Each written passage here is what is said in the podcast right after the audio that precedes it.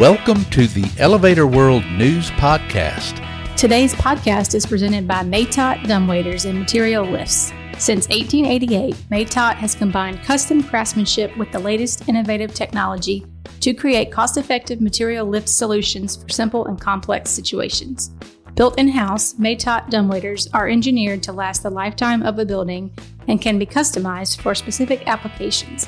Visit matot.com to learn more. This is your daily industry news update for Thursday, September 16, 2021. In today's news, the Buildings New York 2021 trade show is set for October. A Brooklyn Heights subway station will close for several months to replace its elevators. Work has begun on a high rise apartment building in Liverpool, and TK Elevator has expanded its service footprint in Canada. Buildings New York is planning its 2021 trade show for October 20th and 21st at Pier 36, 299 South Street in New York City, the organization has announced. For 35 years, the show has been a leading event for the city's building professionals, including owners, property managers, facility engineers, and managing agents. The event annually brings together thousands of industry professionals, providing them with tools and introducing them to suppliers that help them increase profitability, grow their businesses, and operate efficiently. A new online platform, Buildings New York Unlocked, offers networking, learning opportunities, and information about products and services. Elevator World is a media sponsor of the event.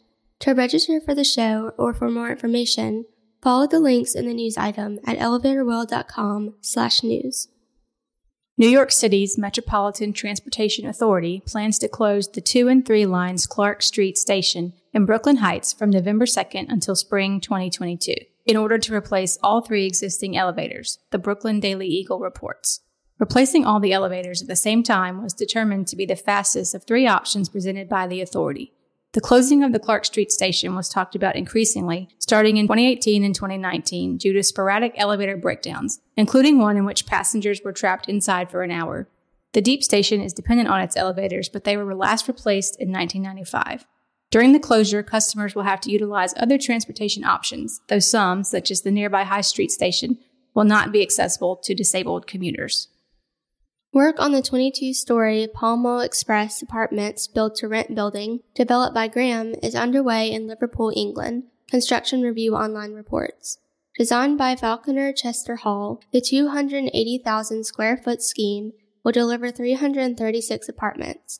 Project client Ridgeback Group acquired the site early in the year, and the concrete frame for the linked two apartment blocks of 10 and 22 stories will be developed by Midwest Formwork.